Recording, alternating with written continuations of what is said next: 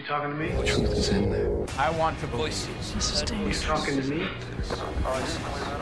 Voices. President Kennedy died Conspiracy at theory. 1 p.m. Well, I'm the only one here. Here's Johnny. O ato de ler deveria ser uma constante no nosso dia a dia. Além de dar prazer, é também uma fonte de conhecimento. Porém, existem livros que não são nada aconselhados, pois podem provocar esquizofrenia aguda ou, em alguns casos, matar. Ao longo da história, existiram livros que foram proibidos por supostamente o seu conteúdo poder colocar em perigo a pessoa que o lê. Existem vários exemplos deste tipo de livros. O livro de Thoth foi escrito e queimado durante o Império Egípcio. Acredita-se ter sido escrito pelo próprio Thoth, o deus conhecido como Senhor da Escrita e do Conhecimento. Teriam sido os seus ensinamentos que proporcionaram o desenvolvimento não só social, mas também cultural da civilização dos faraós. De acordo com alguns papiros encontrados no século XVII, a simples leitura do livro conferia poder sobre a terra, os mares e os corpos celestes.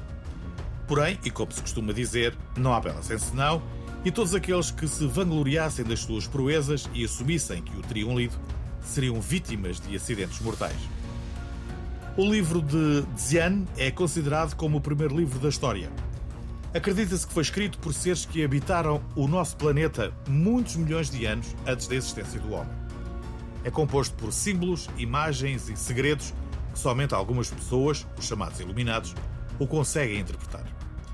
Fala sobre a existência de seres inteligentes que habitaram a Terra há 18 milhões de anos e sobre o desaparecimento da Atlântida. Circulam rumores de que uma cópia do livro original está escondida num mosteiro no Tibete, mas, dado o seu secretismo, ainda ninguém conseguiu comprovar a sua existência. As poucas pessoas que o leram enlouqueceram ou morreram vítimas de terríveis pesadelos. O livro de Voynich, como é chamado, foi escrito numa língua desconhecida há mais de um século e tem sido objeto de estudo por parte de alguns historiadores, matemáticos, engenheiros, astrónomos e botânicos de prestígio. A Agência Nacional de Segurança norte-americana, a NSA, tentou decifrar o seu conteúdo durante 30 anos, sem, no entanto, ter obtido qualquer resultado. Algumas teorias afirmam que este livro contém fórmulas de venenos muito poderosos, além de princípios básicos de energia nuclear. O manuscrito é composto por estranhas ilustrações cosmológicas e plantas quiméricas que ninguém ainda conseguiu identificar de forma esclarecedora. O professor William Newbold, um dos maiores especialistas em códigos de linguagem, dedicou os seus últimos anos de vida ao estudo do manuscrito sem ter chegado a qualquer conclusão. E temos também Excalibur, uma porta para o manicômio, como dizem. Ron Hubbard foi o fundador da polémica Igreja da Cientologia. Em 1948, esteve clinicamente morto durante 8 minutos. Mas esse foi o tempo suficiente para escrever os fundamentos de Excalibur, o livro que dá respostas a quase todos os enigmas que historicamente acompanham o homem. De onde viemos, como foi criado o universo, ou ainda, existe um Deus?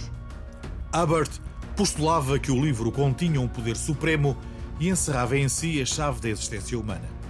Os primeiros exemplares de Excalibur foram distribuídos pelos seus amigos mais íntimos, porém, e após as primeiras leituras, todos começaram a sofrer alterações mentais e muitos deles foram internados em diferentes clínicas psiquiátricas. Por essa razão, Hubbard decidiu que não o deveria publicar. No entanto, acredita-se que algumas cópias circulam ainda entre alguns dos seguidores da Cientologia. Mas de todos os livros proibidos ou malditos, o mais intrigante é, sem sombra de dúvida, o Necronomicon. Existem várias teorias sobre este livro, algumas das quais negando a sua própria existência, mas alguns investigadores não hesitam em apontar a autoria do mesmo a Abdul al-Zared, um poeta árabe que nasceu em Sanaa, no Iêmen, por volta do ano 730 a.C. Pouco se sabe sobre Abdul al-Zared, ou como teria escrito o livro, mas sabe-se que tinha estudado astronomia, matemática, metafísica e cultura de povos pré-cristãos, como os egípcios e os caldeus, e que foi devorado por um monstro invisível oito anos depois de ter concluído a obra.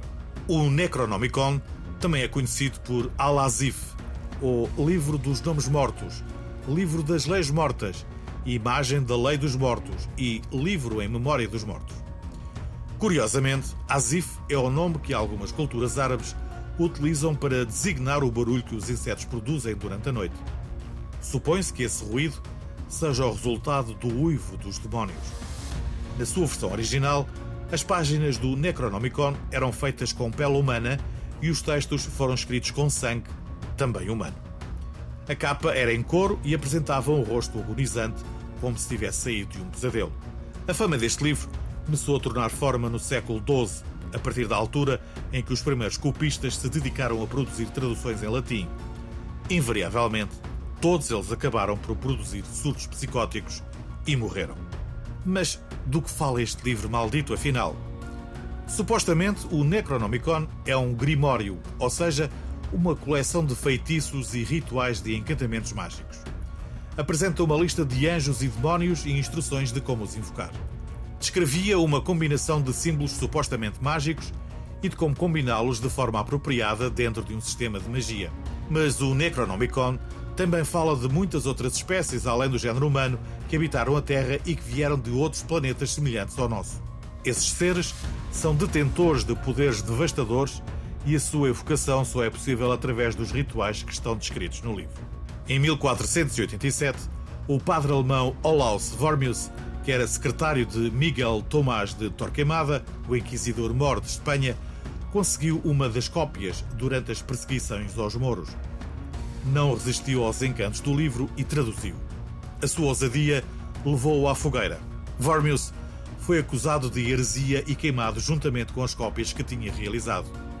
Em 1586, o mago e erudito John Dee traduziu-o para inglês, mas nunca o imprimiu.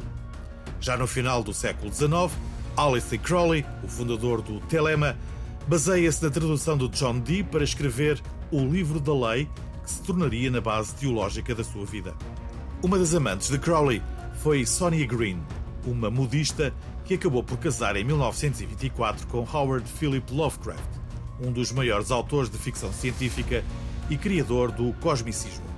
Uma das suas obras, publicada em 1926, cita Alice Crowley, Abdul Alzared e o Necronomicon. Não existem certezas de que Lovecraft tivesse acesso ao livro dos nomes dos mortos, mas deve-se a ele o ressurgimento do seu mito. Entre mitos e lendas, o Necronomicon, ou Al-Azif, é certamente um dos livros mais estranhos que já foram escritos e, pelo simples não, caso alguma cópia lhe vá parar às mãos, o melhor é não abrir.